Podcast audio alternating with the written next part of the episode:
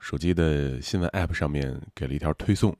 大概标题是说某地的一个持刀伤人案已经导致了多少人死亡，嫌犯啊因为家庭不顺，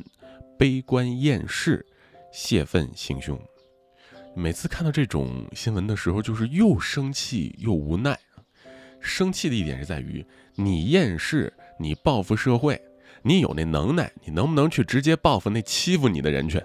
当然这是气话啊，就是任何情况下的暴力都是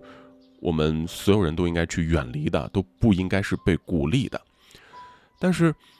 就为什么总是会有人啊，因为厌世而去？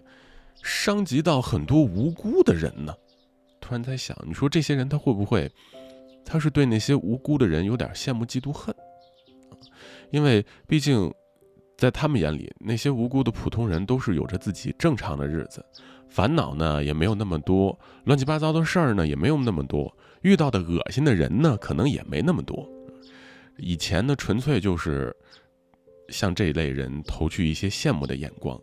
等到自己的遭遇越来越糟糕啊，或者说自己的处境越来越难，甚至越来越麻烦的时候，对那些其他处境好的人就开始嫉妒，再到后来就因嫉妒生恨，然后就做出这些极端的举动跟行为，啊，会不会有这样的可能性？跟不上你的脚步，干脆就说迷了路，干脆就继续麻木。对你有没有帮助？可以笑